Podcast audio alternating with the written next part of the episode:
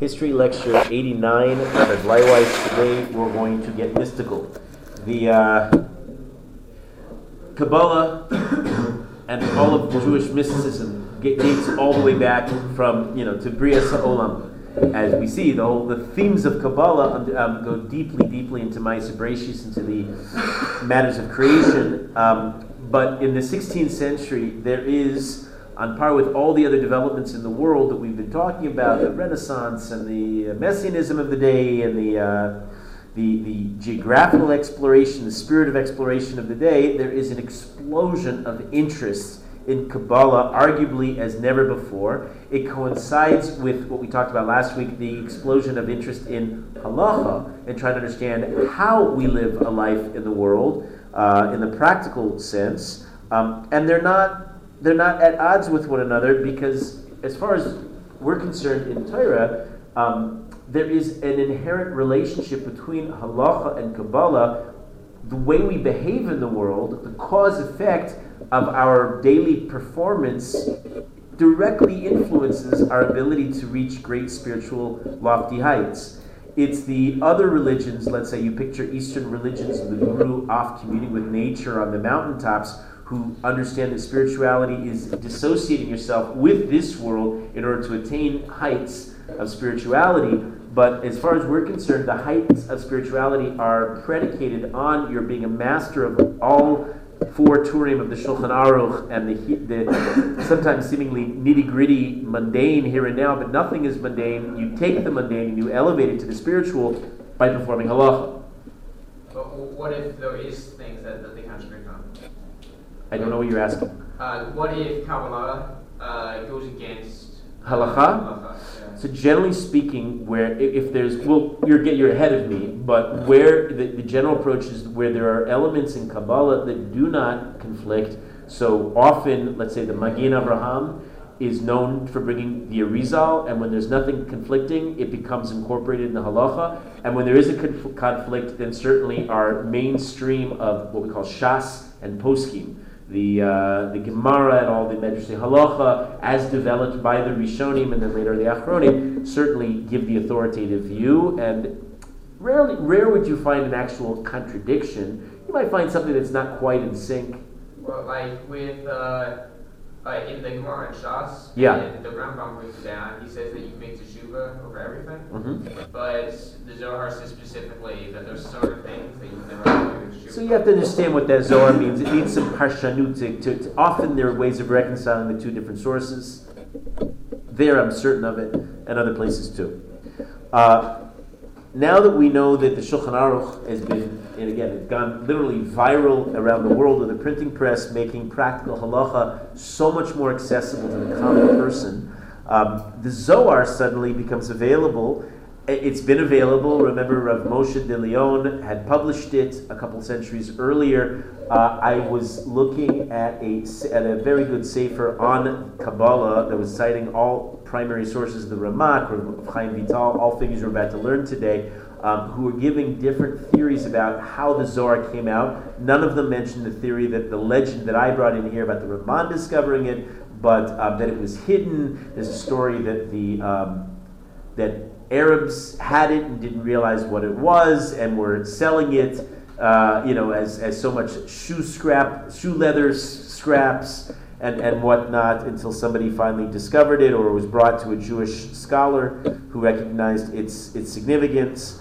Um, now, in addition to having the Zohar, though, in the 16th century particularly, you have the rise of this phenomenon of people who can adapt it and then make it suddenly accessible to explain its meanings, to decipher the, uh, the inner dimension.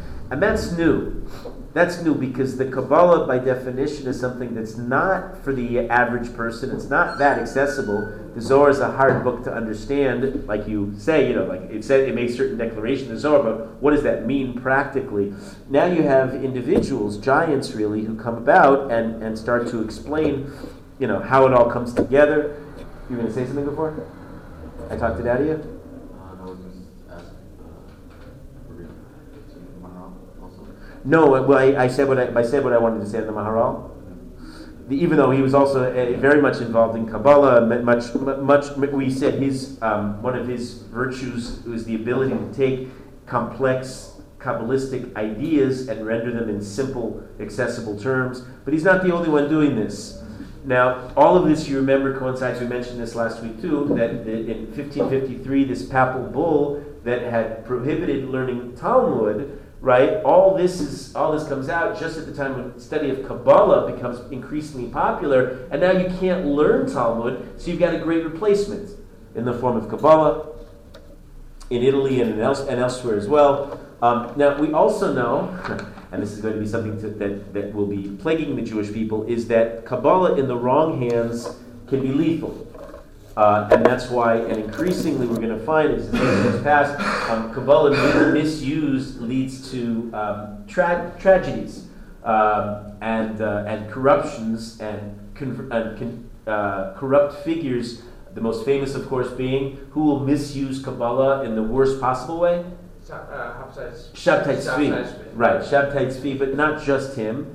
Um, it's with this in mind that later authorities like the Shach bring a tradition that you've probably heard before that um, it's forbidden to learn uh, Kabbalah unless, you, among other requirements, you have to be 40 years old. You've heard such an idea before? Um, some people incorrectly say that there's no such background for an idea. Well, the Shach is certainly a reliable source for such an idea. Clearly, however, not everybody agrees with it, and that's evident in the fact that um, some of history's most important preeminent Kabbalists learned it at a much younger age, in their teens, as we're going to meet. Among them, the Arizal himself, and the Ramchal, and the Vilna Gaon. But the reason why they say 40 is because that's about the age a Jew gets when he, when, when, when he knows that level of Torah. For sure, for sure. There, there, we hear it's the not, idea. Age, no, no, no, no question. Daniel, you're right. A lot of this intuitively feels right to us. When they say that it has to be, you have to be 40, and you have to have mastered Shas and Poskim. Meaning you can't just be, not every Madonna can, go, can pick themselves up and suddenly immerse themselves in, uh, in, in, Kabbalistic study. You know what you're talking about. It's, the way I describe it sometimes is um, people who lack, let's say, uh,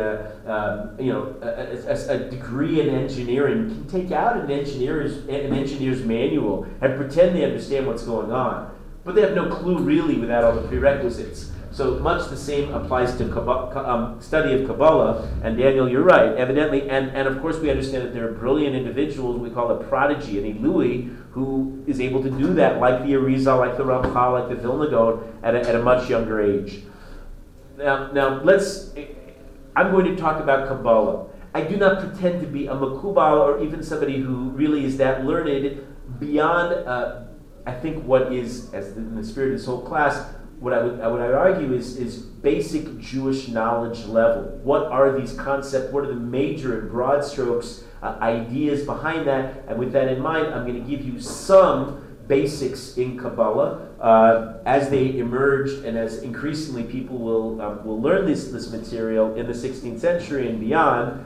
Uh, let's go back to the fundamentals. The Kabbalah goes back to the fundamentals. Um, it goes back to the use of the Hebrew language, since remember the Hebrew language, Lashon HaKodesh, in its original iteration, that's Hashem's own language that he used to create the world itself.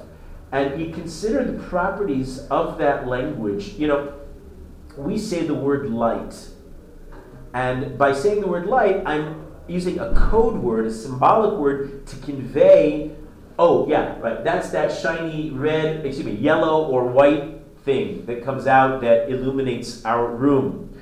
Uh, but we know that the word light, L I G H T, only signifies, it doesn't embody the essence of light. But when we have the word or in Hebrew, in Lashon HaKodesh, that conveys the same idea, or both symbolizes what light is as a frame of reference that we can use, and it also is the essence of life. That's why in Kabbalah, famously, we can break down the letters of the concept and show the inevitable uh, meaning or and, and the multi-layered meaning in the letters themselves, in the numerical value in the letters. Uh, those of you familiar with uh, this is one of my favorites. That's why I repeat it. But uh, with, the, with, the, with the word about ish and isha, when you the difference between the man and the female based on the Gemara and Sota, ish is Aleph Yud Shin, Isha Aleph Shin Hey. Um, the difference between them is the man has a Yud and the woman has a Hey. Those letters, on so many levels, embody the essence of the sit, what the Kabbalists call the Sitra de Duchra and the Sitra de Nukva. Who remembers this? I did this in the marriage Chabura. Um, the, the female side, the male side, the Yud, symbolic of the seed, the spark that male that men bring to the world, both physiologically and spiritually. The Hay is really a Dalid with the Yud in its center. The Dalid, of course, being this world, because the Dalid itself is composed of a of two Vavs. Picture a Dalid, right? It's two Vavs, which means the four different directions. That's this world, and it's the woman who's very much her tasks are very much in this world. She takes with her Dalit energy, she takes that Yud, the, he, the Yud of the seed of the male, and she nurtures it, as it were, literally and figuratively, in her womb to create a new seed, a new life. And we're just getting started with this in terms, in terms of the layers of meaning. So the the in Lashon Hakodesh, we're talking about Kabbalah today in history because we're in the 16th century, and this is where the whole thing breaks open. And um, we understand that when Hashem, sa- hold the thought for just a moment, Barak, when Hashem says, oh, he actually creates oh. In other words, by saying the word itself, that somehow moves mountains. Somehow, somehow literally the, the, the world uh, vibrates and, and the, the thing comes into existence. Um, that's why when people write the Kabbalists, some of them, uh, not the phony variations that is very common nowadays, but the genuine article of, of Kabbalists, when they write the word Chaim, or ultimately they write one of a Kadosh Baruch Hu's holy names, um, they actually can create new life. I just happened to learn just now the Gemara in Sanhedrin, uh, the, the, uh, we, something we mentioned here before too. Rava wrote one of Hashem's names and placed it, he used the Sefer Yetzirah as a guide to figure out how to create a human being. And he created the equivalent of a golem, like Maharal's, uh, non existent golem, and, um, and created a life. Only one thing that um, people can't do, only Hashem can do. Do you remember what happens? What's Rava's golem lacking and incapable of doing? And the reason why Rabbi Zera figures out that it's a golem and not a real person? Speech. Speech. It lacks speech. It's domem. It's not. It's not. It can't can't speak. And uh, our ability to speak, to use words, is our ability to be like Kadosh Baruch Hu, and um, we can use words, and a golem can't use words. Um, to a large degree, and I'm going to try without. I, I hope I'm not oversimplifying matters by doing this because it's obviously there's a lot more going on. But if we can imagine, and those of us who've been going together, the mindset of a Jew 500 years ago, living in the wake of the Spanish expulsion, uh, adrift in the world. Either they're persecuted up in France or Germany or in some fringe place around the, the Mediterranean basin where they're living, or they're back in Eretz Israel, or they're among the, the Spanish refugees moving around the world. Right now, the Jews are collectively traumatized. And Kabbalah, unmistakably, addresses many, many of their issues that maybe a couple centuries earlier were not as burning, and now they have to understand. Kabbalah addresses um, questions that try to understand how, why is there suffering in the universe? Why can Klal Yisrael endure these kind of cataclysms, these, these huge traumas like the Spanish Inquisition and expulsion? And, and what does it all mean? How do you take, and it takes us back to something primal, like the what in Kabbalistic terms is called the Ein Sof, which is infinite, the infinite power. And then how does a Kadosh Baruch Hu take this Ein Sof and then somehow convey it in our very limited world? These are questions that are that, and I'm going to get to this, that are very much in the front and center of the Mekubalim's minds and how we try to explain things. Um, how, along the same lines, do we explain if, if Hashem creates the world with uh, ingredients of infinity, how is there evil in a world that's predicated on goodness, that's, that's, that's based on the Kadosh Baruch Hu's, uh, he puts his own imprint in the world, and then put that in historical context, it's one thing if we were asking these questions, let's say we were in the middle of Golos Bavel, as we were a couple of months ago. And we, we, we asked the questions, but there the questions weren't as pressing because we knew there was going to be Golos. It was still the days of prophecy. There was an explanation. It was also finite 70 years. And we went back and, started, and rebuilt the second temple.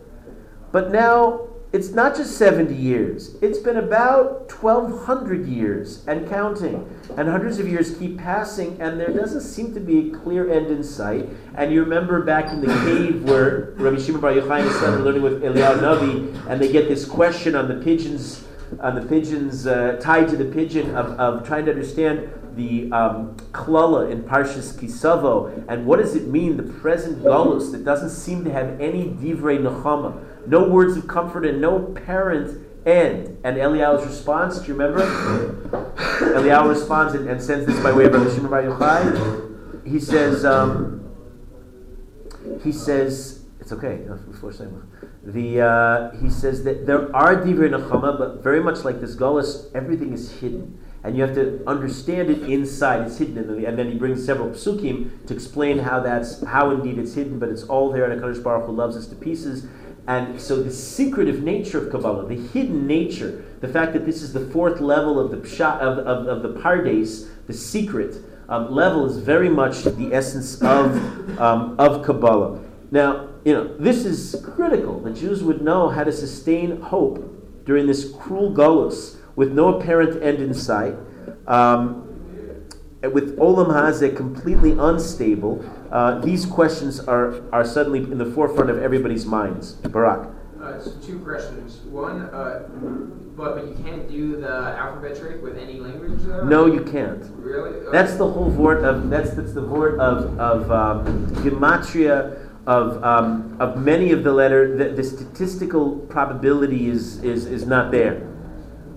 I mean, like the imagery though, like the Egyptians, they, they, they had images. So. They do, they do, but it's it's limited. It's not the essence of the thing. And we did a whole vort near the beginning of this class. We talked about the breakdown of the aleph beis per se. Right. Only the aleph beis is every letter means something. In other languages, they don't mean anything. They're seemingly, obviously, rip-offs of aleph beis. And then we talked about the Greek languages, when you have the, the, the you know, all the different characters, they don't mean anything, but they're very similar to the Hebrew characters. Oh, and then my uh, second question is uh, they're answering the same questions that uh, the Jewish philosophers questions. They, their books got Right. This is purely Jewish uh, level. The philosophers dabbled in Aristotle and others. You see, I mean, Rambam did. I mean, people say that he did, but mainly his stuff was. But it was very much, and we're going to talk about soon the contrast between the Kabbalistic approach and the Rambam's approach. The Rambam's what we call rationalist approach, very much putting things in terms of the here and now and every day that we understand. Kabbalah changes all of that. Kabbalah challenges that and says, no, there's so much more going on that's not rational, that's not of the here and now. Um, Kabbalists are the ones who talk about, uh, talk in terms of reincarnation of the soul, uh, Gilgul Neshamos, and in terms of uh, focusing on the big picture. Um, in this in this universe, very much connected to the point that we started class today with the whole connection, the interplay between halacha and Kabbalah. That you know what I do directly pertains to the way the world is, and it's the Kabbalists who say you know it was the original primal sin that sends the world into, a, into it knocks the world off its course. Later, you remember that the flood will further knock the world off its course. Remember the everything used to be a perfect vernal equinox, and then the equator, the whole world is turned turned sideways. All of that comes down to our sin, and so there is an immense cause effect relationship. Kabbalists, among other things, see the world and see history in a linear way, so that there's a beginning, there's a middle, and an end. Now that may sound like a really self self evident, obvious kind of a statement, but you realize that most of the world does not live life as if history is linear.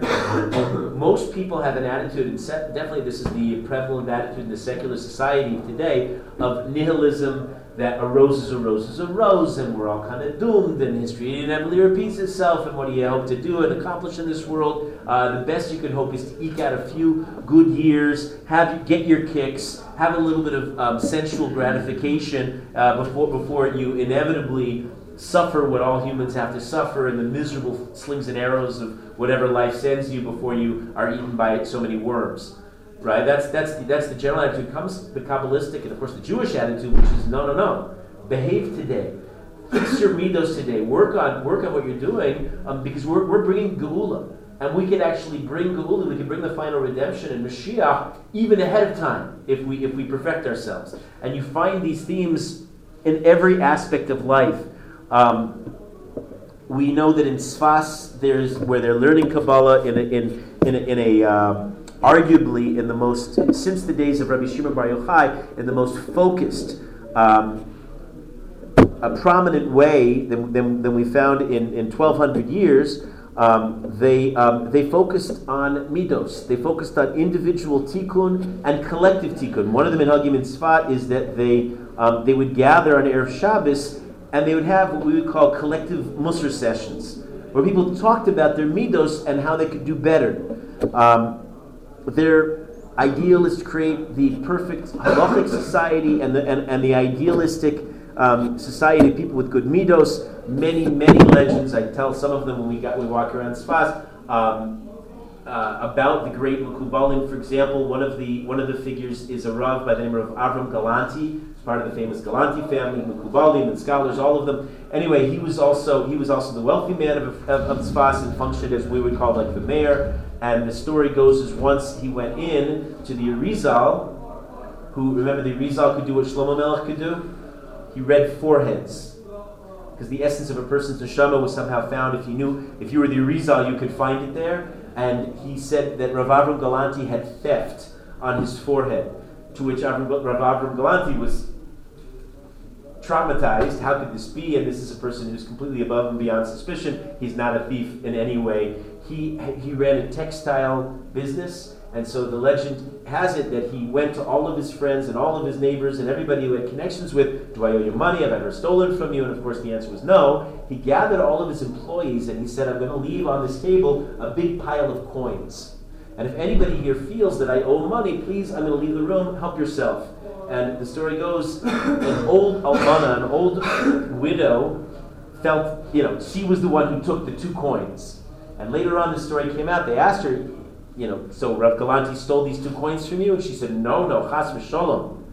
So they said, but you took the coins. Why did you take the coins? And she explained, she said, well, I, um, I've always worked very, uh, very long and hard hours uh, for Rav Avram, and he's a great boss, and he always pays me very generously. But in the back of my mind, it occurred to me that um, as a, as a seasoned veteran worker, it may be due to me to have maybe just a symbolic token, couple point, couple coins more than my co-workers, but I would never ask for it because I don't think I really deserve it. But when he called us in here and made this pronouncement that maybe he owes somebody money, I figured, what's such a tzaddik? How could such a tzaddik ever make such a request unless somehow he read my mind? And therefore, I assumed that he did read my mind and must have been talking to me. And he responded, Yes, of course you're right, and you should take those coins. So, what's great in the story is, uh, aside from the, the, the, reading of the foreheads, which does have the mystical aspect to it, you also have a, a picture of a society of people who are focused on what we would consider the nitty gritty, the mundane. The, you know, do I owe you money? Is there anything between us that's not completely on the up and up? That's the nature of this world, of these individuals they're very much of this world. They're people we can relate to as human beings, um, and simultaneously they're living this very lofty kind of a lifestyle. By the way, Rav Galanti is the same man who um, the Arizal says that he could achieve a kapara, a complete atonement, if he takes this old tomb that sat over the Rashbi's cave, Rabbi Shimon Yochai's cave, and he built a nice, respectable building over it. The basis the basis of the building that stands there today is actually from the days of the 16th century. Rav Avram Galanti set the foundation there. Same person. Um, the Rambam's view of Mashiach talks about this world not really changing. The only difference when Mashiach comes is we'll have time to sit and learn Torah, uh, but that the physical realities are not going to be that different. Sometimes people interpret it as, as a shtickle dry and technical. Um, it's not always what the people in this world want to hear who are weary of exile and the, and the ongoing persecutions. Kabbalah is so much more enticing, is so much more attractive for these, for these generations. Mashiach feels tangible. When you talk in Kabbalistic terms, you see the cause effect to the point that I could potentially bring Mashiach. Um, course, this has the pos- that positive reaction result. There's also a negative that comes from this um, in this kind of climate, when people are more Kabbalistically focused, um, you're leaving the door wide open for corrupt, false messianic figures. As we already saw in these days, there were some messianic figures. They weren't so destructive, though. David Reuveni, with all of his, we, we met him last week, with all of his. Uh, all of his whimsy and uh, far-fetched stories, he didn't necessarily wreak such havoc. But we haven't yet met Shabtai Tzvi. That's, com- that's coming in a few days. And, and, and people like Shabtai Tzvi, especially with Kabbalah now very much in people's minds, um, he could very easily manipulate them, capture the popular imagination. Uh, but again, the positive is now Jews are more aware of how, you know, by being medactic in mitzvahs, they can hasten the messianic era. Um, you know that this whole revolution, especially what was going on in Tzfat, has all kinds of. Int- I'm going to give you just a few examples, but it influenced and changed the way Klal Yisrael lived, big and small, in so many different ways. I'm just going to cite a few new minhagim that broke out of the map that were not practiced before, and today we take them as if uh, the Jews have been doing this for thousands of years. Anybody know what I'm thinking of? What are examples of minhagim that we never did before? And in this generation in Tzfat, uh, all these things broke out and became became established not just in Tzfat but around the world. Kabbalah Shabbos even though we know the Gemara talks about Rabbi Yannai going out in special garments, white garments, and greeting this, the, the, the kala, lachadodi likras kala, right? But uh, whatever that hay is doing there. The, um, the, uh, but the idea of a formal Kabbalah Shabbos with actually the famous piyut that we sing in the centerpiece, Lachadodi, itself being written by one of the great Mekubalim, Rav Shlomo Alkabetz, who we're about to meet. Um, all that started in Sfas. Um, the minhag of Ushpizin, welcoming a new guest every night of, of, of uh, Sukkot, um, the upsherin, where the, uh, the boy is given a haircut only at the, at the age of three, uh, making hakafos on Simchas Torah, dancing around the, uh, the, the Torah and Simchas Torah, dates back to Tzfas. Um, having a Seder for Tu B'Shvat is Kabbalistic. Uh, the staying up all night, Tikkun Leil Shavuos, is from, is from the Mechaber back in Tzfas. And then Lag BaOmer, Bichlal, the procession to Meron, and the, and, and the, the events, the bonfires, and so on, the Hilula that's made around Rabbi Shimon Bar Yochai uh, is, is also comes back very clearly and decisively to Tzfas. Now, one of the first figures to talk about then in this revolution, this Kabbalistic revolution, is uh, really the first person who gives uh, um, learning Kabbalah a systematic approach his name is Rav Moshe ben Yaakov Cordovero. Uh, he's referred to as the Ramak. The Ramak, Rav Moshe Cordovero. Cordovero, back in these days, last names, we'll talk about the advent of last names, why everybody today has a last name, where that comes from. Jews had lots of last names, but they weren't used the same way we do today. Cordovero, in his case, Cordova. He came from Cordova in Spain, and so he was called the Cordovero, the one, the one of or whose family originates in. Cordova. He was um, he actually didn't live a long life. He was 1522 to 1570. I, I note, and I don't have a full explanation for this, but just in the back of my mind, I think about many of these figures that we associate specifically with Kabbalah seem to have lived, many of them, a very short life. I mean, we notice that a lot of our big tzaddikim actually have arichus have ex- extremely long lives, but um, here, you know, his he lives to 48 48 years old. Um, he was only a teenager when he received smicha from. Remember the story last week? Who did he get smicha from? Rav Yaakov Beirav. Remember the whole story with smicha, re, re, reinstituting smicha. Um, at 25, he was spoken to by a Baskol, Baskol, an echo of the heavenly voice, who urged him to study Kabbalah. Uh, he did so with his brother-in-law, Rav Shlomo Alkabetz, the author of Lachadodi. Uh, it's Rav Shlomo Alkabetz who tells us about a certainly heavenly voice, the, the Magid's approach to Kabbalah. Um, and he produces, the Ramak produces the first complete approach to Kabbalah. His most famous books are, anybody know this? Do you know Ramak? Okay, just curious if, if you're familiar with this. He's very big. He, he has two major books, Pardes Rimonim and Or Yakar. Um, they are less comprehensive than the Arizal's approach. The Arizal's obviously coming next. Um, But what he does, and it's a, an absolute innovation, is he takes lofty, complex ideas in Kabbalah and puts it in, his, in terms that his very rationalist generation, because the generation is very much into Aristotle. You know anything want to talk about Aristotle?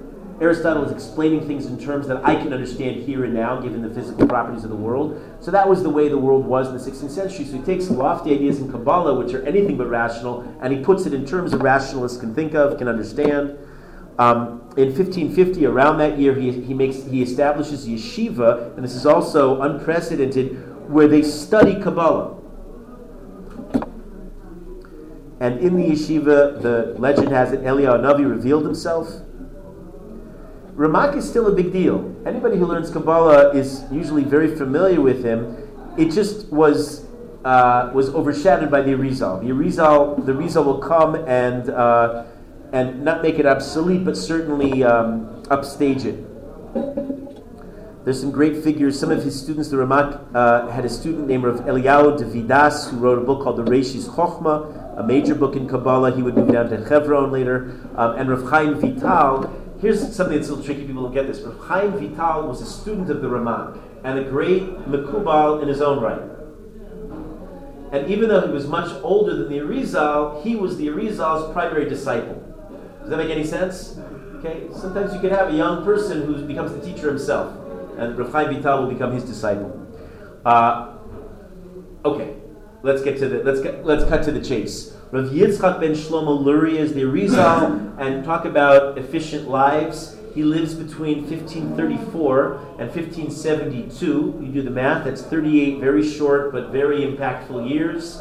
The Ari is, uh, is explained, the, its abbreviation, Ha'eloki Rabbeinu Yitzchak, the divinely inspired, our Rabbi Yitzchak ben Luria, who actually was born in Yerushalayim. Have you been to the Arizal Shul in Yerushalayim? Yeah.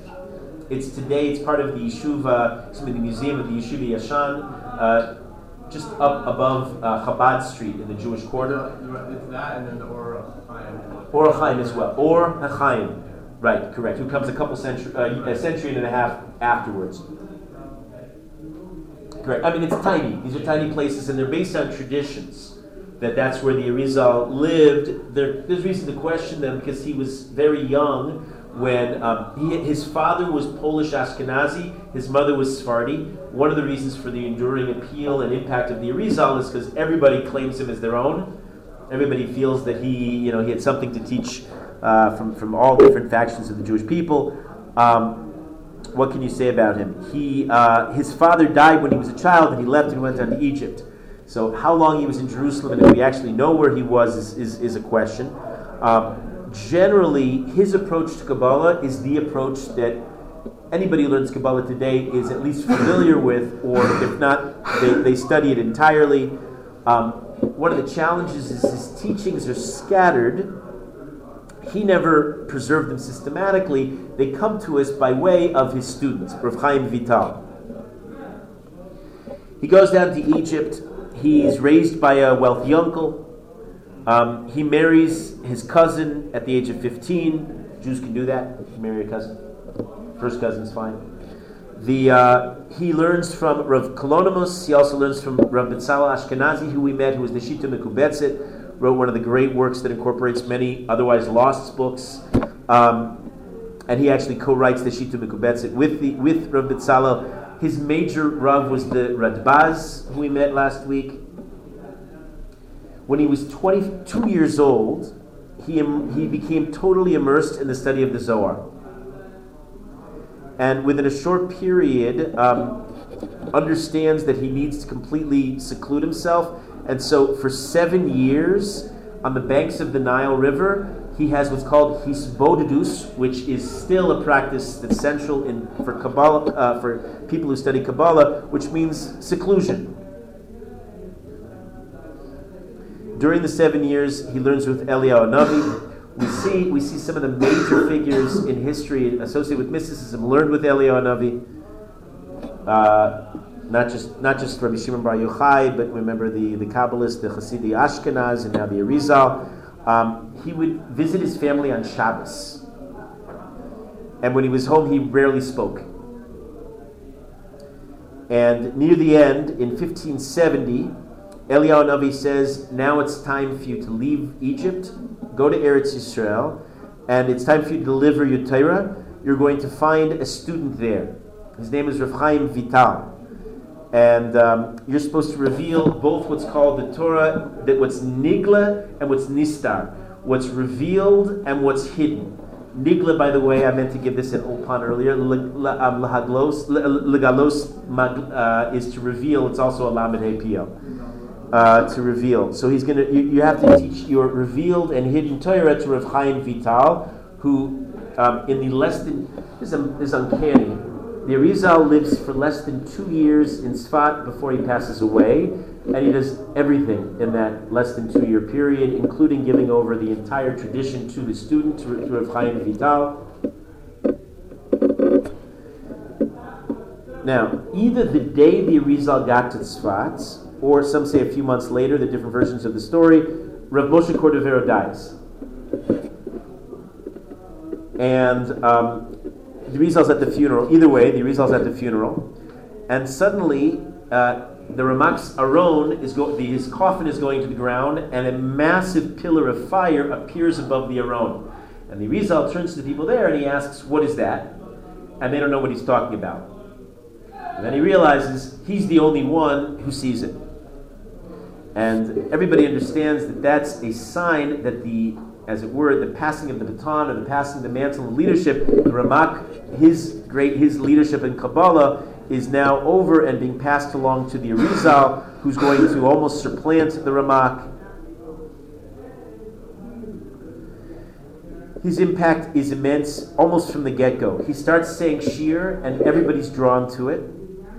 There was another unnamed Mekubal, Kabbalist, who had actually been working, he'd learned under the Ramak, he'd been completing his own personal masterpiece of Kabbalah that he'd worked on, he dedicated his entire life to. And this anonymous Kabbalist um, attends the Arizal Shiur, comes home, takes his own personal manuscript that's the sum total of everything he's worked on in his life, and he puts it in the Geniza puts it in Shemos. And his wife asked him, What are you doing? That's your work. And he said, The world doesn't need this now. The Rizal's in the world. They don't need my approach to Kabbalah. The Rizal's adequate for everybody. Um, you should have done that though. Why is that? What if something happened? Like a, he felt his approach was inferior, and Torah's ultimately about no, emes. No, no, no, I'm, I'm, I'm not saying that. I'm saying like, what if something happened to Arizal? It did two years later. It does. So what? What? Okay. He has confidence. He has confidence that the, the world's in better hands. They don't need my Torah. Um, I, I love the story, especially it's about an anonymous person, how that, what kind of humility that would take to just take your whole life and cheapen and say, yeah, somebody else is better out there, you take him instead of me. Anvasonos, who are the three, the three great Anvasonim that the Gemara cites? Do you remember? Yonasan ben Shaul, Moshe's Anav Mikol Adam. For some reason, he's not in that So list. is He's Shaul. almost in his own category. on. Right, right. Okay, so fine. The Gemara lists those three, uh, but it's this particular quality of where most people would vie for the glory and the greatness and the center stage. They say, like Jonathan says, no, David's better than me. Let him be the king. The, the, the Nasi Shimon ben Gamliel. Right, right, very good. Rabbi Shimon ben Gamliel, who says, who, who refers to himself in very self-effacing terms, and before him, the Bnei Beseira, who gave way to Hillel. Right, so in the same spirit, this this anonymous Mekubal says, "No, the world has the Arizal. That's good enough. That's good enough for the world." He, uh, the Mechaber, Rav Yosef Karo, is near the end of his life. Rav Yosef Karo dies in in 1575. So the Arizal comes five years earlier in, in, in 1570, and the Mechaber, Rav Yosef Karo, would like to attend the um, public shiur of the Arizal, and the Arizal won't let him. And that's never explained. I have that from Rav David Gottlieb. A lot of these are subject to legend. I'm sure if Rav Gottlieb brings it, it has it has a good uh, source, and it's yeah, and uh, so be it. So whatever that means, the Arizal doesn't feel the Mechaber should come. Uh, one of his practices is he's focused on Kivrei Tzaddikim. In fact, the whole subject of Kivrei Tzaddikim takes on a whole new dimension under the Arizal. Uh, he does what's called, he's Mizgarish, Rav Moshe Cordovero had actually wrote, written one of his books called the Sefer Gerushin that describes the process, a Kabbalistic process of what you do by the Kever Tzaddik. It's very intense, and a common person should approach this with great fear and trembling. Uh, the Arizal was obviously a master at it. Uh, he went around and identified graves, and whereas many other traditions are suspect, to say the least, any place where we have a tradition through Rav Chaim Vital that the Arizal said this is the place, mostly places in and around Sfat are accepted across the board, where most of the Jewish world does not have uh, traditions that are accepted on a unified level between Sephardi, Ashkenazi, and Hasidic, Litvish, uh, where the Rizal, where we have a tradition from the Rizal, it's it's generally accepted. He uh, he often moved kibbutz tziddikim. This is a whole top Is another area of interest. Rachel, What's that? Rachel, he was the one who you gave for the second one, right? No, no. The Rizal doesn't. There's no tradition about the Rizal um, saying anything about Rachel Imenu. No, most of his are around in and around. But he would do things. He would move certain kfarim. There was an earlier tradition when the Rizal came that Rav Pinchas ben Yair was up in Gush Chalab, but he said that's a mistake, and he said it's really at the foot of Tzfas, and like that. There are a bunch, bunch of alternate things that he does. Um, he was capable of doing miracles. Many, many legends talk about his miracles, of Chaim Vital's miracles. We talked about his reading foreheads. He was capable of, even though he wasn't a prophet, he his predictions about the future seemed to come true. Um, here is a completely inadequate summary of some of the loftier ideas of the Rizal. I'm trying not to, I don't want to give it short shrift, but on the other hand, I want to give a taste. So here's a taste Hashem is indivisible. Yichud Hashem, Hashem is one. But to reconcile himself with the finite creation, the Arizal teaches that the first step in the act of creation, Maisa is an act called radical tzimtzum. He contracts himself. How familiar are you? So far, have I, have I spoken gibberish here? Is this all sounding familiar? We learned this, I learned this last year. Great. In what context? We were talking about How the world can exist if God is everything. It's called like panentheism, right? Right. Oh, oh no, no, no, no. That's That's pantheism. different, yeah, yeah. That's different. It, it's easily confused. And when we get to Hasidus, we'll talk about it's got her tra- oh, yeah, yeah, got her pantheism is, is dangerously close to this, but it's not this. We say Hashem is one and unique, Eno Bilvadai, that's a different concept. But he creates this idea of radical tzimtzum, of uh, really what means contracting himself. Rabbi Ben Shushan spoke about this uh, to me about when I was asking him about Shabbos, Okay? because he was Tzimtzum. saying that it's from himself that he. Uh, The, the one way that the Kabbalists describe it is um, let's say a father wants to identify with his son. Uh, if he were just to sit on the floor and say and start talk, talking to him and say, "Son, can I tell you about this Tosfos?" and then launch into on his own level whatever kind of discourse he wants to launch into, the son will simply look up at the little boy will look up at his father and blink and not have any connection. Will not know what this, the father's talking about. If the, if the father really wants to connect, he has to get on the level with his son, see that the son is playing with whatever he's playing with, and assume the language of the boy and contract himself, hold his essence back in order to make a relationship for the boy. That's what a Kadosh Baruch Hu does with the creation of the world. Tzimtzum is the, ter- is the term. The Ein Sof, the infinite, in fact, fills all of reality. Uh, no elements are independent that can exist in reality. But with this tzimtzum, suddenly you have a, and these are not to be taken literally, these are constructs, these are abstract ideas, a, but to put it in physical terms, at least we can picture something. Suddenly with tzimtzum, there's a void. Because if you contract yourself, you create a vacuum. So there's a vacuum called, in Kabbalistic terms, a chalal, an open, an open space. And in that open space appear ten kalim, ten vessels called the sefiros. I'm giving you some of the basic terms of Kabbalistic discourse without really going into the depth that would take us years. And of course, we all have to master Shas first anyway. But the sefiros, these ten sefiros that you see depicted, let's say, in many of the Kabbalistic pictures, the ten forms, each with a different name, they are best described as elements that harmonize and connect the physical, finite, with the infinite spiritual of Hashem. There's this sudden a manifestation in the physical suddenly appears a manifestation of the infinite called the kav. Kav literally means a line. Um, now, the outer of the ten spheres, the outermost spheres, can take this infinite. You know, it's like if we heard suddenly Kadosh Baruch was speaking, right? Am Yisrael couldn't hear it all in Har Sinai exactly; it had to be filtered. So the outer spheres are somehow capable of hearing this kav, of, of receiving this kav, but the inner sefiros cannot, whatever that means. Um, the six inner sefiros burst. And with their bursting, all this happens simultaneously as Adam is sinning. And as they burst, there's an immense light. You remember the ore from the creation, 36 hours of that light, that suddenly goes into hiding. We call it the Or haganuz, the hidden light.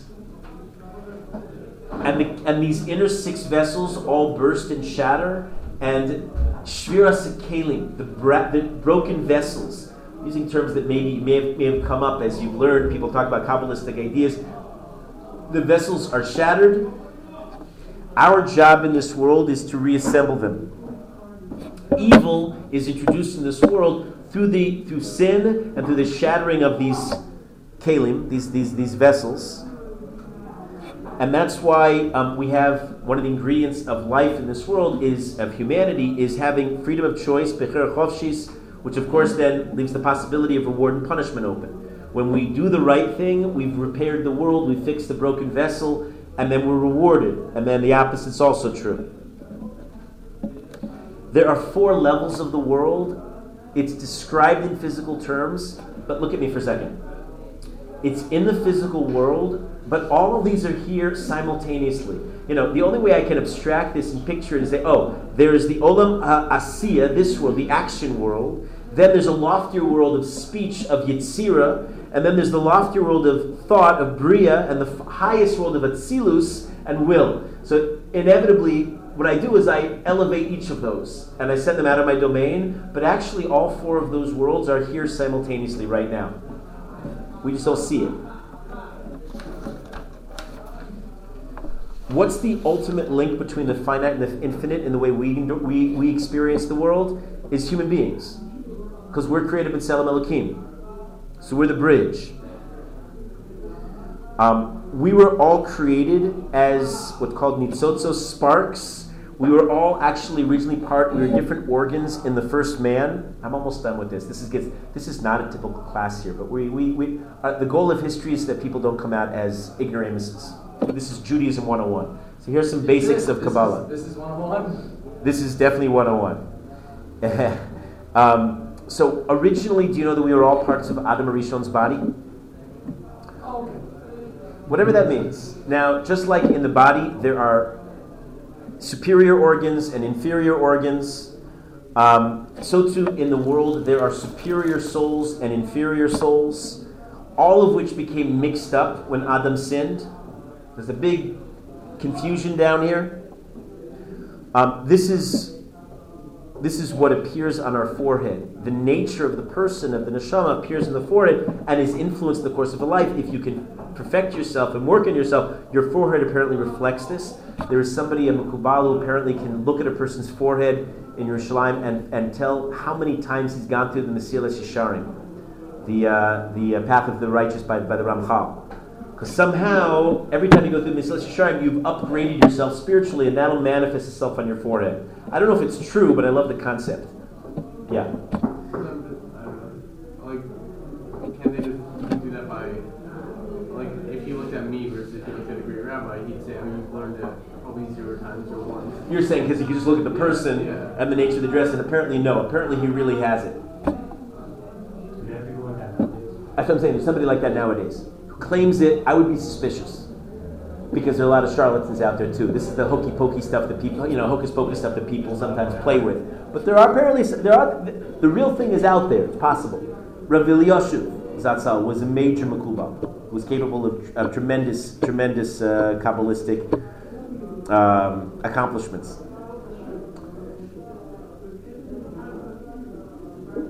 The mixture will mean that the purest kind of a neshama will also have evil klipos, evil evil elements called the klipos. Inferior neshamas also have goodness. Pay attention to this because we're going to talk about the breakout of Chassidus. Chassidus will play up this, play play up some of these themes in a major way. Um, when Mashiach comes, the confusion, all the admixtures will be resolved. Until Mashiach comes, the notion that Kabbalists accept, not everybody accepts this, is Gilgul Neshamos, reincarnation. The Neshamos are constantly reincarnating to, if we in a previous lifetime didn't do our job and fix what we need to, to fix, we have another opportunity to do so in later iterations, in, la- in later lifetimes. And all um, the goal of every neshama coming into this world is to fix unique things in this world, within ourselves, within the world around us. That's why we're here, which in itself is a huge, powerful. Uh, you know, we're talking in lofty terms, but I find this very here and now, mundane, here, you know, uh, realistic. How do I take these ideas? It makes me realize, okay, you know, I have a problem in my life right now. You name it. Fill in the blanks in your own mind. What are your problems right now? Can you do everything to solve all the problems? Usually not. But there usually are certain things that I can do. I can make tshuva, I can fix certain qualities, I can fix my own midos. That's what I should focus on. Kadosh Baruch Hu wouldn't expect anything else from me. He doesn't expect me to accomplish the impossible, but there are, are quite a number of different possible things that we can uh, we can work on and, and, are, and, are, supposed to do so. And of course, our ability to do that will change the world. Um, a few more points about the Arizal. The Arizal um, wrote some piyutim that we still have. He wrote a different nigun at the beginning of every three of the three Shabbos meals. Asad Sudosa. Uh, have I taught you mine? I have a beautiful melody that goes back apparently as many, many, seven, eight generations Yerushalmi. Uh, melody for the Shabbos lunch, Asad Sudosa, that the, the Rizal wrote. He wrote a, a song called Yom Zeh L'Yisrael that many sing. There's a popular melody, Yom Zeh L'Yisrael, or Rav Simcha. The words are from the Rizal. It was his practice to dress like Rabbi Yannai in a, in a white fourfold, fourfold garment to signify Hashem's four-letter name.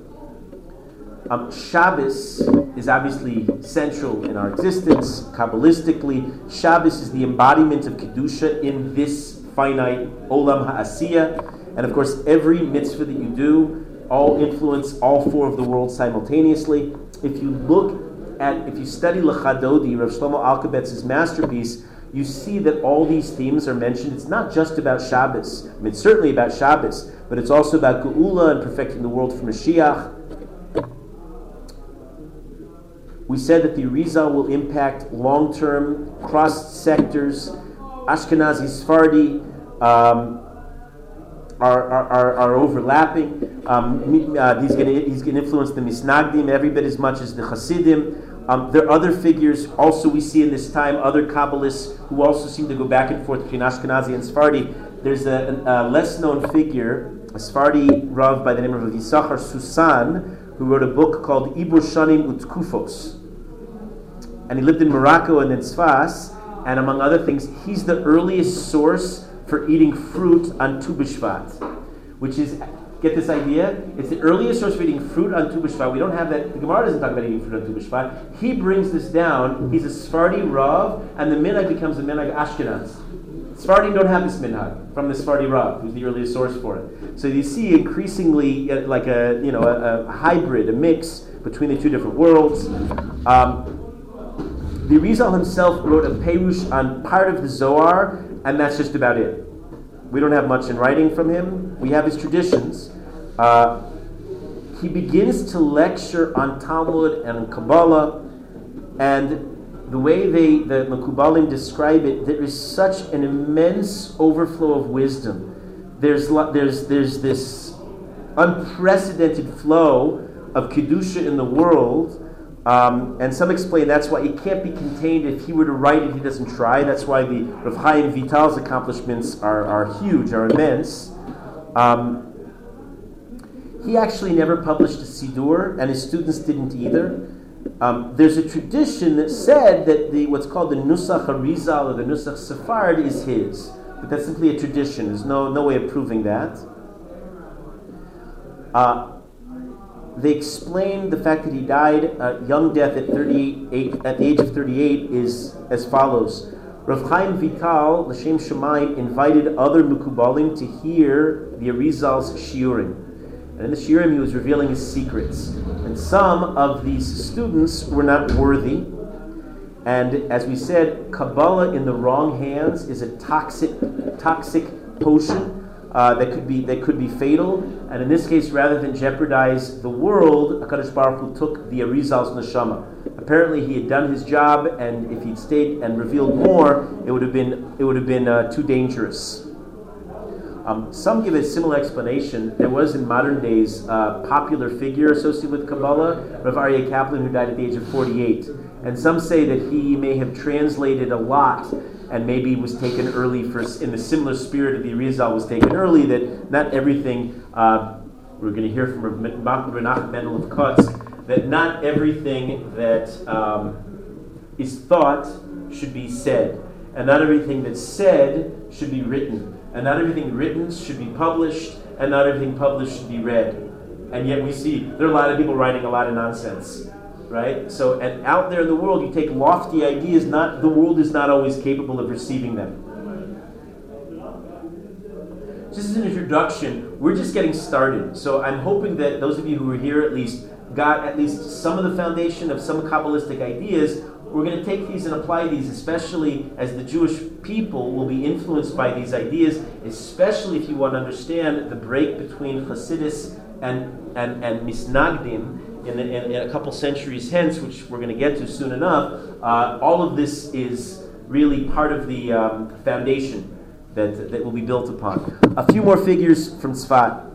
Uh, these are the days, I mean, I, of the different times that I would like to take a time machine back and meet the various Gedolim. This is certainly one of the times and places. Uh, was simply on fire, was alive with, with godless in these days. Um, it's the same time that Rav Moshe Alshech, one of the four Achronim we call the Kedoshim, didn't we say this last week? Who are the four, what, is our tradition we call? We, we call the Alshech, Alshech HaKadosh. Who are the other three? The Shla Kadosh, the Or HaChaim Kadosh, and of course the Arizal Kadosh. Um, the Alshech is totally different, though. He's not who we expect to find in Sfat. He writes a great Perush on Torah and Navi. Um, it's all based. He used to give shiur publicly, and it's based on his drushes that he gave publicly. He wrote up. He wrote up his uh, his drushes. Um, they're in the same style. I described the Abarbanel in similar terms. He asks, it's not for the modern ADD set people who have a hard time, they just like their um, Divrei Torah in little pithy sound bites. Uh, that you're not you're not going to be able to function well with the Alshech. He will ask several questions and then take a pasuk and, and expound on the pasuk to answer all of the questions with a master stroke. He'll bring musar, he'll bring hashkafa, deep, deep ideas. And one thing that they're noted for is they lack almost any kabbalistic content. And you think, wow, he's alive in Sfat in these days. And he explains, he says, yeah, I never, uh, my purpose was not to teach Kabbalah. There are a lot of great people who can do that. My, he, I'm going to quote him, I never aimed too high, just Hasmada and the Avayos of, of Abaye and Rava. Meaning, I just want to teach the basic ideas, the meat and potatoes of our Gemara, as, like, for example, Abaye and Rava gave us. There's a story once that the Arizal comes to hear uh, Rav Alshech and giving his public drasha on Parsha, the Parsha is Parsha Vayetze. When Yaakov goes to work by Lavan, and in the Parsha, in, in, in his drasha, the Alshech um, proposes a hundred different ways, based on the Psukim, that Lavan cheats Yaakov. And in the middle of the shiur, the Arizal gets up and walks out. Which you really don't. And there are different versions of the story. This is a version that I know. You'll, you can find alternate versions um, later in explaining. You know, that's not something usually you want. It, when giving your Konish shiur to have the Arizal himself walk out. So it was explained that the Arizal said, Oh no, I just left because the angels who had all come to hear the Alshech expound on Parsha, they all left too. And I figured that that was my cue, I should leave. Um, rather than making the Alshech feel better, his words had the opposite effect. Of course, you know, now the angels all left. Why did the angels let leave? And the Arizal explained that too. He said, because uh, for anybody lesser, this would have been a wonderful shiur, but uh, for somebody of your stature and greatness, um, the angels thought maybe that you chose a hundred different ways that Lavan cheated Yaakov. Maybe there was a shtickle gaiva. You couldn't have stuck with three or four or fifty, but you had to go a hundred different ways. Maybe that was showing off. And as such, they felt that for you, uh, they felt that that was not worthy and they left, and so I left. Another great figure, slightly younger than the others, is with Elazar Azkari, who actually moved to Tzfat. You have a lot of these stories where, like I said, Rav Susan was started in Morocco and he, he, he came to Tzfat. Tzfat is the center of gravity. It's like a magnet. Everybody's drawn there because of the, uh, the, the, immense personalities. So in Rav Elazar Azkari came from Kushta. Where's Kushta? In Africa. Kushta, Istanbul, Constantinople, Oh, yeah, yeah, yeah. Istanbul. Right? So he moves to Tzfat. Um, we have a tradition that he may have composed Yi- um, Yedid Nefesh. He's the most common. When asked who wrote Yedid Nefesh, most people cite Rav Elazar Azkari. There are alternate versions. Some say it was Rav Yehuda Levi, the author of the Kuzari. Others say it was Rav Najara. Um, Rav Azkari wrote a classic work called the Sefer Haredim, which combines halacha and musar, very much in the spirit of, the, of, of these days in Sfas. And the final figure from this period that I'm going to talk about is Rav Chaim Vital himself. Chaim Vital lived from 1543 to 1620. I said that he was older than the Arizal, and I'm wrong about that. He was younger than the Arizal. He simply predated the Arizal in Sfas, and he had other teachers before the Arizal. Um, he actually learned from the Alshech when he was a boy. He was um, the Alshech gave him smicha in uh, 1590. Um, you missed the smicha story, but there's a whole story of there was an attempt to restart the whole smicha process that had been terminated and it was an aborted process. It didn't work. So we hear that they had smicha, but it never went anywhere.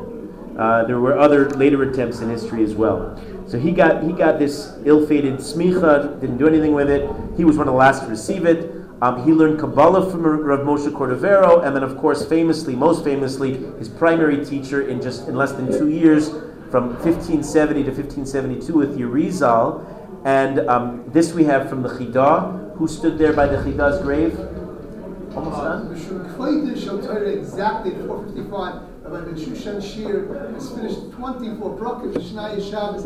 They know it backwards and forwards, and they want to show off to the rest of the yeshiva. So then can come join us exactly at 5 to 5. Okay? Mazel tov. The um, the Chidah, whose grave we stood by at the beginning of the tour of Har Menuchos a week ago today.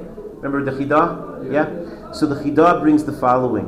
Um, when when the Arizal came to Tzfat, and I mentioned this briefly when we were in Taveri at the beginning of the year, when the Arizal came to Tzfat, um, Rav Chaim Vital went to go learn from him, and could barely understand a word. It was so lofty, it was so above his head, even though Rav Chaim Vital was a formidable scholar himself, he didn't get it. So the Arizal took him down to the Kinneret, the Sea of Galilee. Anybody remember the story? They went on a boat, and when they got to a certain exact spot, the Arizal dunked a cup down into the water, handed it to Rav Chaim Vital, and said, Drink this. And uh, the Rav Chaim drinks from the water. He said, Thank you very much.